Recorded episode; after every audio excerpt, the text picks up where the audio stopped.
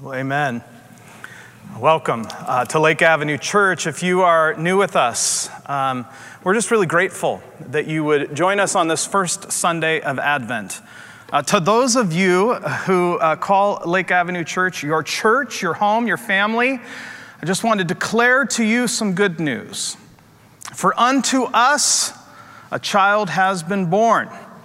And yes, I'm talking about Jesus ultimately but I am so grateful to announce the birth of a new staff baby, a baby boy, our sweet, sweet Theodore Ramsey, Theodore Robert Ramsey. I think we have a photo of him. He was born the day after Thanksgiving.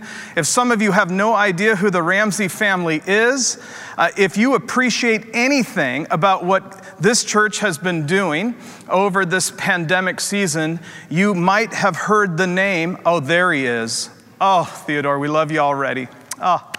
Uh, Chris is our interim director of strategy. We didn't have that job before the pandemic, and he's much more than that. Uh, Chris is, in many ways, Chris Ramsey and Tiffany Reynoso are my right and my left when it comes to the daily leading of this congregation. We are going to miss Chris tremendously over the next month, but we are so grateful uh, for, uh, for the, the birth of this baby boy. Uh, and all reports are that mom and dad uh, are doing well. And um, I, I just want to say, if you have a child born in your family, and in normal circumstances, you would just show me a picture or let me hold this child.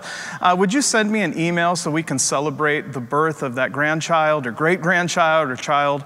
Uh, we want to enter these special moments for all of us. And if I was to hold uh, Theodore in the hospital, I'm sad that I can't. I would say the same thing I say every time I hold a new baby. I would say, it'd be a charge, and I would say, Theodore, Yahweh is God and Jesus is his son. And our prayer is that you will grow up to proclaim and live out these truths in your life. And so, from our heart to the Ramsey family, we love him already. We can't wait to dedicate him someday to the Lord.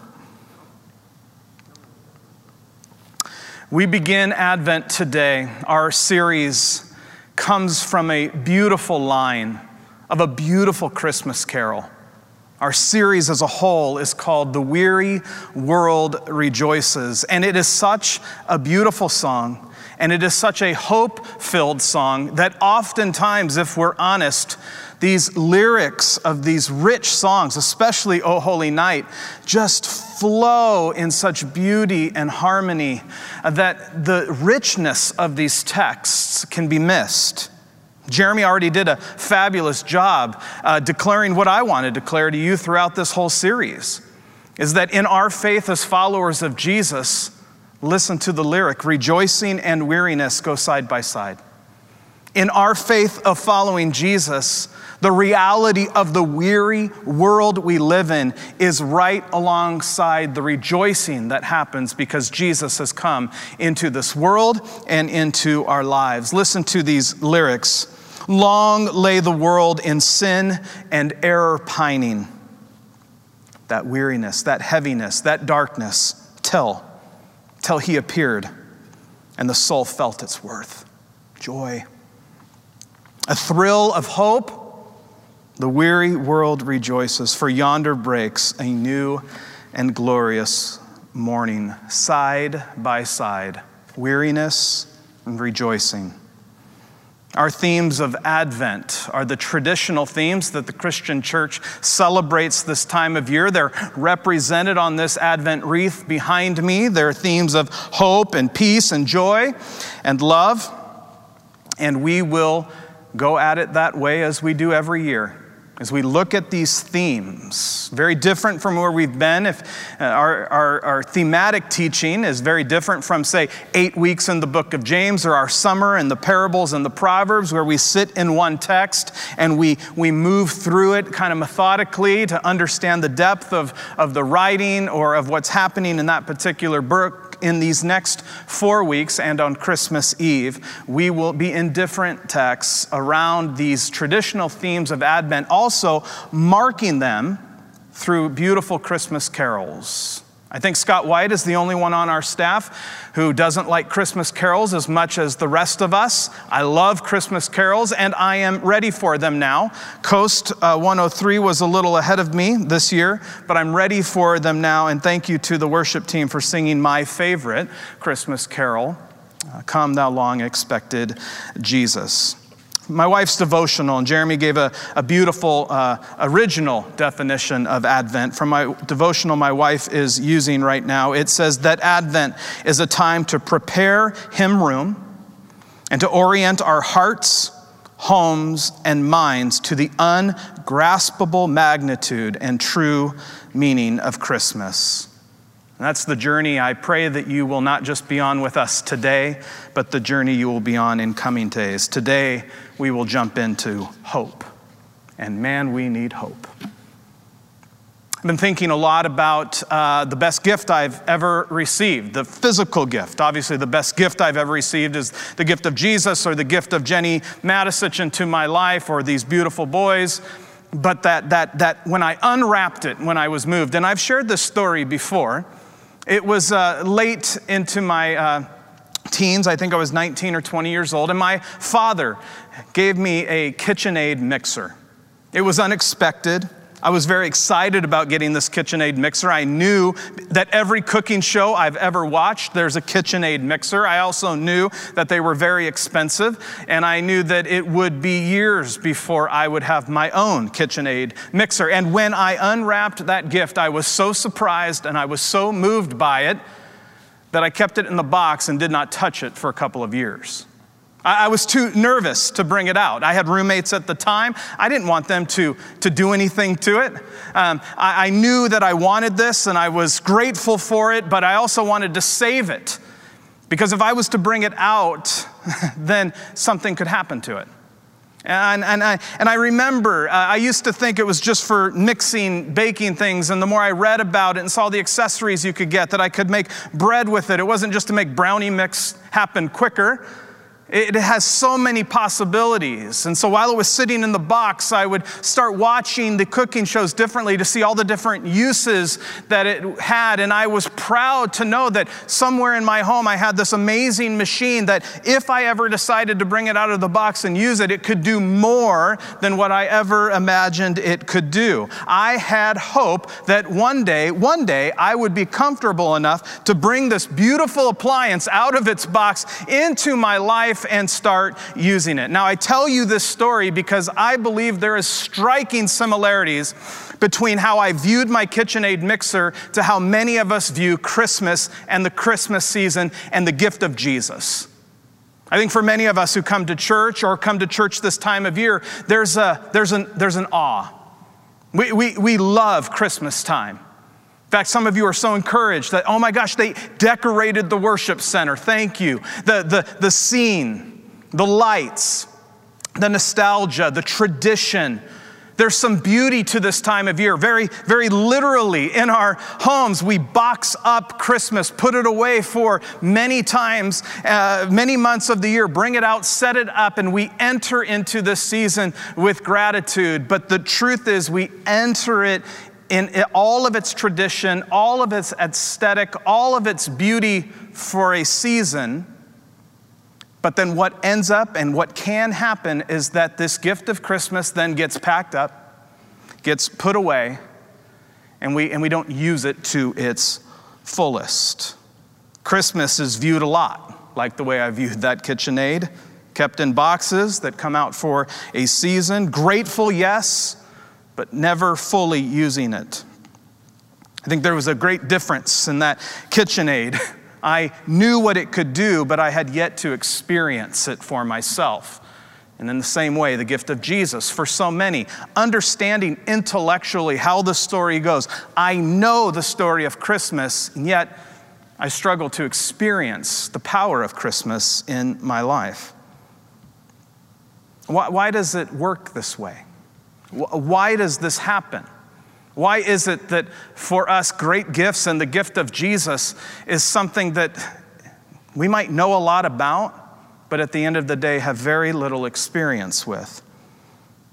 Because I think well intentioned and sometimes not so well intentioned people, churches, writers, bloggers, take something so simple and beautiful and make it so complicated.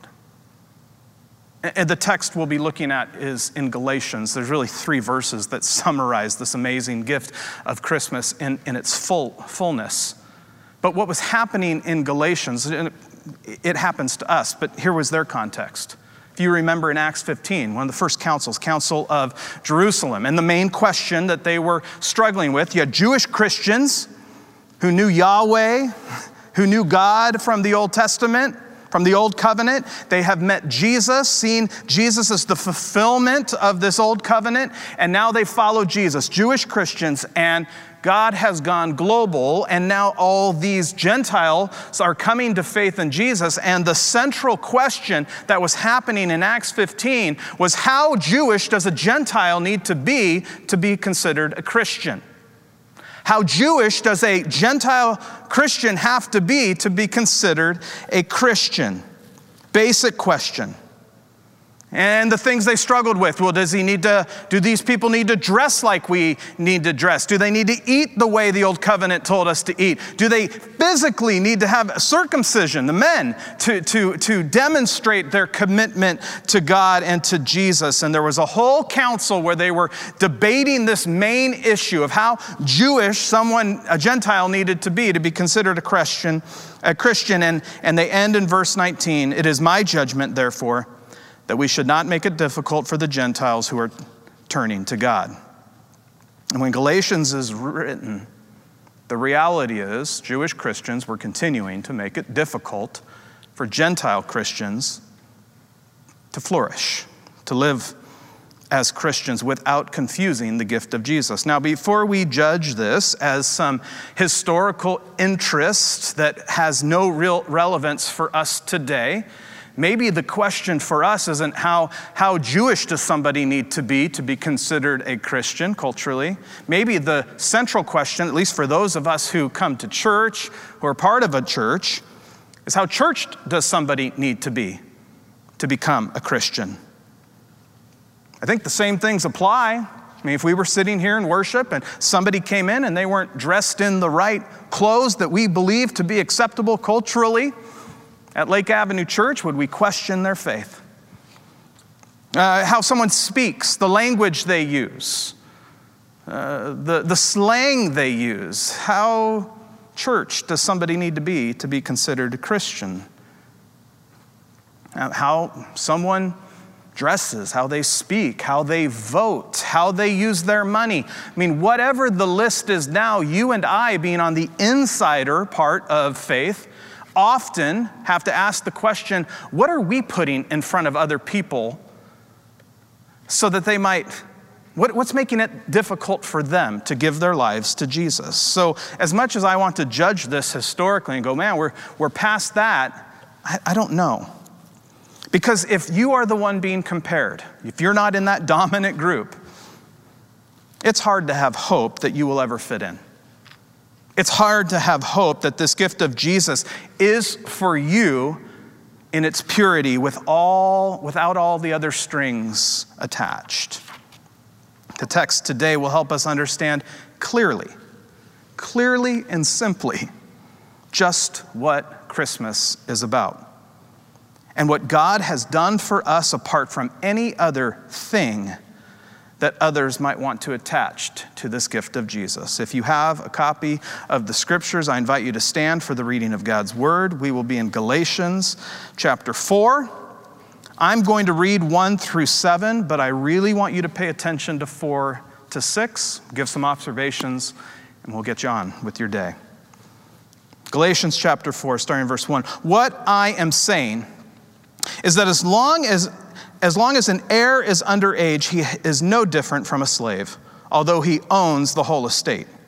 The heir is subject to guardians and trustees until the time set by his father. So also, when we were underage, we were in slavery, under the elemental spiritual forces of the world. Here's where I want you to listen. But when the set time had fully come, God sent his son, born of a woman born under the law, to redeem those under the law, that we might receive adoption to sonship. Because you are his sons, God sent the Spirit of his Son into our hearts, the Spirit who calls out, Abba, Father. So you're no longer a slave, but God's child. And since you are his child, God made you also an heir. This is the word of the Lord. You may be seated. All of God for all of you in all time and all times. Yeah, I have no slides today, so you have to remember this. All of God for all of you for all time and all times. That's what Galatians is teaching us. All of God for all of you for all time and all times. This is Christmas. Uh, read with me. All of God, specifically in verses four to six.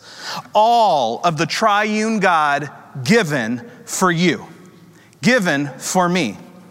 God reaching out in his fullness as Father, Son, and Spirit. Notice in verse 4 God sent his Son. But when the time, when the set time had fully come, God sent his Son, born of a woman, born under the law. Let's look at this really briefly. When the set time had fully come, God, in his time, now, you can read all kinds of commentaries that are going to tell you why this particular moment, this particular year, where the Roman Empire was and how the roads were going, it was just prime for Jesus to come because then the gospel could be spread. And I think that's interesting and, and probably very true. But the point I think that Paul is making here is that it is God's time that God works and it's in His perfect time that He sent His Son. You and I are alive in 2020, where this happened over 2,000 years ago, and God's timing of that has reached to us today. His time, when the time set had fully come, He sent His Son. Two details born of a woman, born under the law. Really important, especially as we get to for all of you. All of God, the triune God, sent his son, born of a woman, fully God, yet fully human. This is important because it connects to the very next descriptor, born under the law. That God sent his son, born of a woman, fully God, fully human, under the law. Under the law, the Torah, the Mosaic law. If you were reading Galatians prior to chapter 4, you're seeing Paul do this kind of Old Testament history about the Old Covenant and Abraham and, and Moses and all these different kind of people of our faith who came around and established this law because it was through the law that we could have relationship with God. And yet, there was this promise in the Old Testament that one day the Messiah would come, a Savior would come, fulfill the law, something that no human being can do on their own. But because He sent His Son, who is fully human, fully God, born of a woman, He enters life on earth in human flesh under the law. Under the law. Jesus as Paul will say, is the fulfillment of everyone who has come before.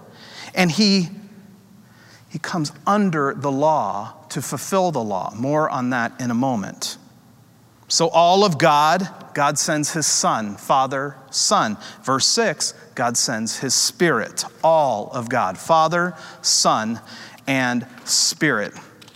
After he talks about becoming heirs and adopted, he says in verse 6 Because you are his sons, God sent the Spirit of his Son into our hearts, the Spirit who calls out Abba, Father.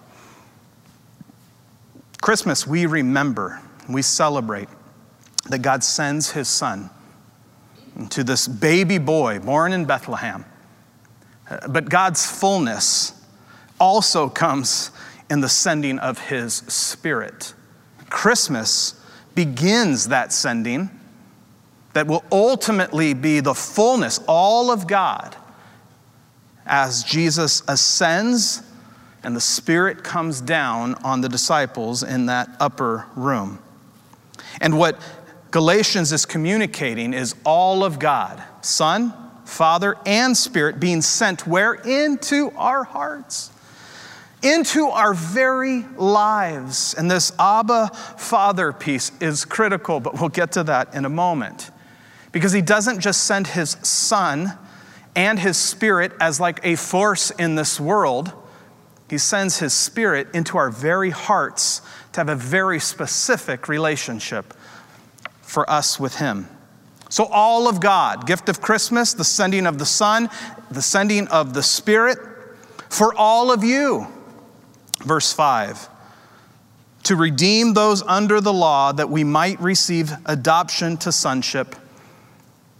All of you, all of me, being God sending his Son, sending his Spirit, so that we might be redeemed and adopted. Two massively important words for a follower of Jesus.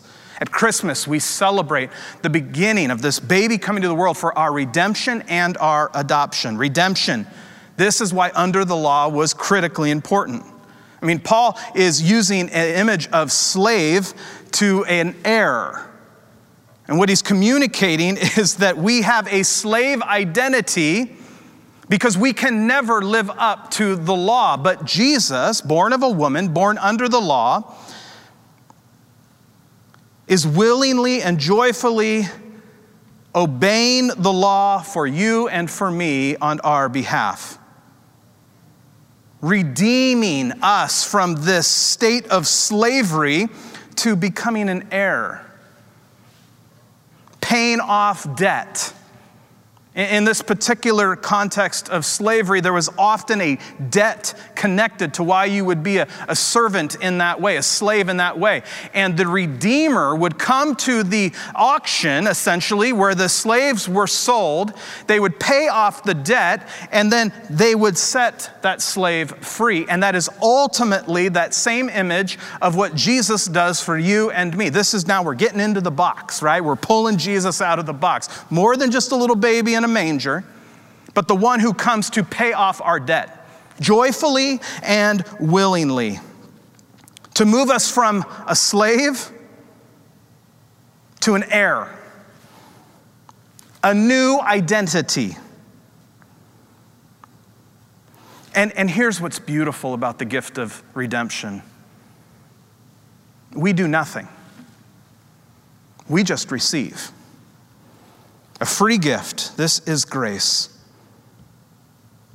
But you and I, getting back to that same tension, don't we add to this for other people all the time? So, yes, accept Jesus, understand He's paid off your debt, and then make sure you start doing certain things and looking a certain way.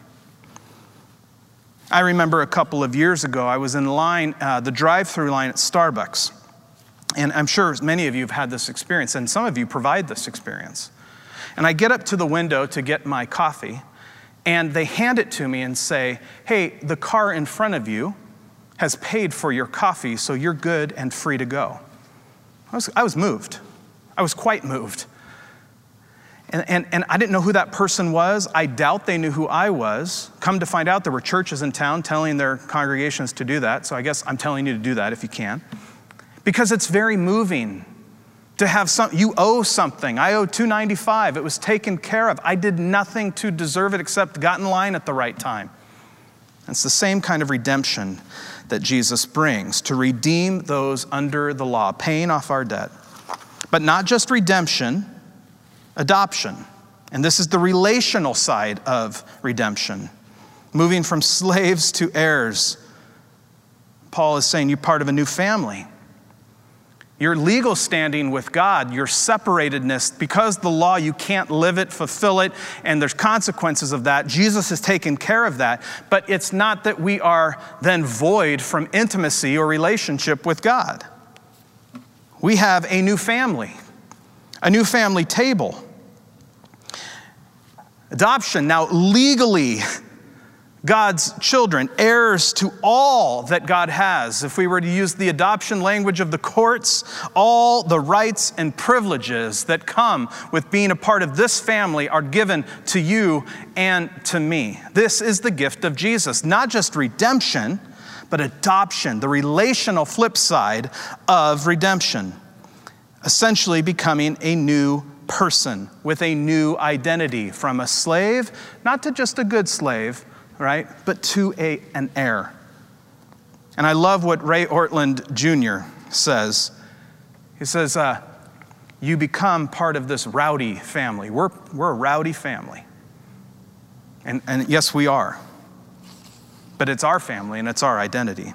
So, all of God, the fullness of the triune God, Father, Son, and Spirit, sent for all of you for our redemption and for our adoption for all time and all times. Listen to verse 6 because you are his sons, God sent the Spirit of his Son into our hearts, the Spirit who calls out Abba, Father. Now, understand that our redemption and our adoption has an eternal reality, that we have a seat at God's table forever. In the church and in faith, we talk about this heaven, that when we die, we'll be in paradise and eternity with God forever. This is one of those messy things that can get skewed. Because redemption and adoption, yes, they have a forever reality. Amen. So, yes, and loudly, we say all of God for all of me for all time. But redemption and adoption have a daily reality as well. Look at verse 6 and just see how much God has given for you and for me daily. Because you are his sons, God sent his spirit of his son into our hearts, the spirit who calls out Abba Father. The Holy Spirit given to you and me to dwell in our own human lives and human heart, our life here and now. So, yes, amen for all time, but the presence of God given to us for all times into our daily, minute by minute lives. This is deeply practical and deeply personal. When Paul says, Abba, Father, Jesus used Abba, Father one time in the Gospel of Mark. It was in the Garden of Gethsemane when he says, going a little further, farther, he fell to the ground and prayed that if it's possible, the hour might pass from him. Abba, Father, he said. Everything is possible for you. Take this cup from me, yet not what I will, but you will. Jesus, in his time of distress, in his time where the human experience was weighing heavy on him, he turned and addressed God as his Abba Father. The same kind of addressing that happens when my nine year old runs up to me when he wants a hug from his dad. That image of father, son, child, father is, is this gift that God gives us through the Spirit so that in our times of distress on this earth, we can turn and run to our Abba Father. My children are getting older, and I don't take for uh, granted that when they're in their distress, and they call out for me and run to me, I know I'm on numbered days. What's so amazing to me is that whatever the issue was, when they come to me and I hold them, we don't actually have to talk about the issue all the time before they are able to calm down. That just being in my presence and in my arms brings a level of comfort. This is the gift that God gives you and me in our times of distress, the Spirit of God that calls out to Dad lives in us so that we might run to the arms of God. See how this is all of God for all of us, for all time and all times, especially in those difficult moments? See, this is Christmas, Lake Avenue Church. This is what hope looks like. For you, yes. But for others, yes, yes, yes. My encouragement to you and me as we enter this Christmas season, and I, and I understand we're living in times of distress. I, I do think it's worth asking the question have you run to Abba, Father? Are you running to headlines? Are you running to elections? Are you, are you running to pundits and other things that will bring you comfort? Or have you, as the Spirit of God in you, led you to run to the arms of your Father in a time of distress? And do you understand the gift of Christmas is all of God, given for all of you, for all time and all times, even a time of pandemic? This is going to be a different Christmas, yes. But the gift of Christmas is no different. Lake Avenue Church, and if you're visiting with us, I'm speaking to our church folk for a moment. What would it look like over the next four weeks or so? That we should not make it difficult for others to understand the gift of Christmas in Jesus. This Christmas, let's focus on the gift. All of God, for all of you, for all time and all times. Each week we will light a different candle on this Advent wreath. And our, our, our um, candle this week is the week of hope. What we've seen in this text and what we can hear in Christmas song after Christmas song is the thrill of hope that sits right alongside a weary world. The, the weariness is known. Uh, talk to anyone at any store or any chat room or, or any person in your life, you will hear weariness, but not everybody holds the thrill of hope next to that weariness. And that's our job as the people of God to acknowledge the weary world we live in but to share the thrill of hope that we have in Jesus because all of God was given for all of you and me for all time and all times. I'm going to close our time of teaching with a time of reflection. Each week we'll have a different creative piece over Advent being led out by our family ministry team to give you space, one, to enjoy the gifts of those in our family but to also give you space to reflect what Jesus might be saying to you today. So enjoy this, and I'll be up after.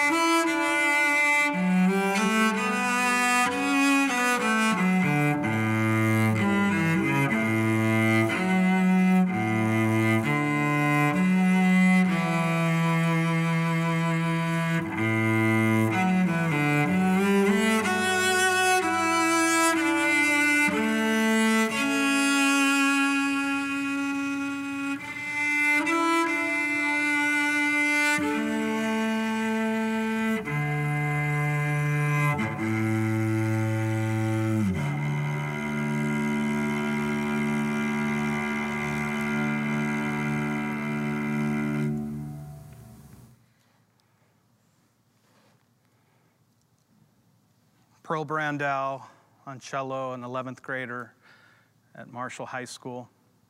Ryan Hunt, a senior at LaSalle, dancing, doing art, declaring right there in the heart of our city the thrill of hope in the midst of a weary world.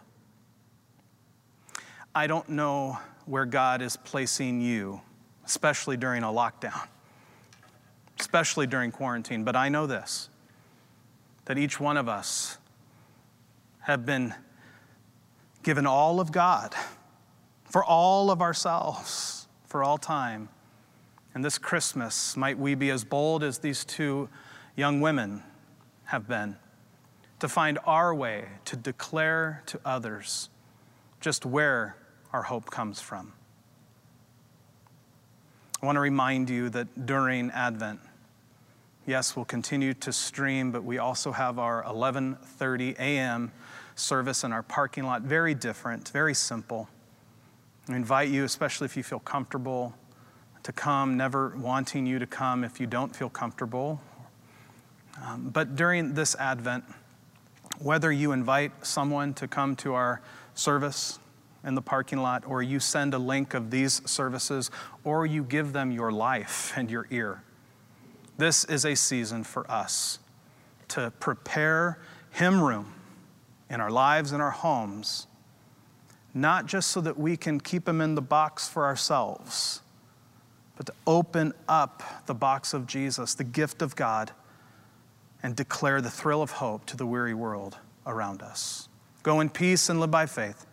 And may the grace of our Lord Jesus Christ, the love of God the Father, the fellowship and communion of the Holy Spirit be with you now in life everlasting. Amen.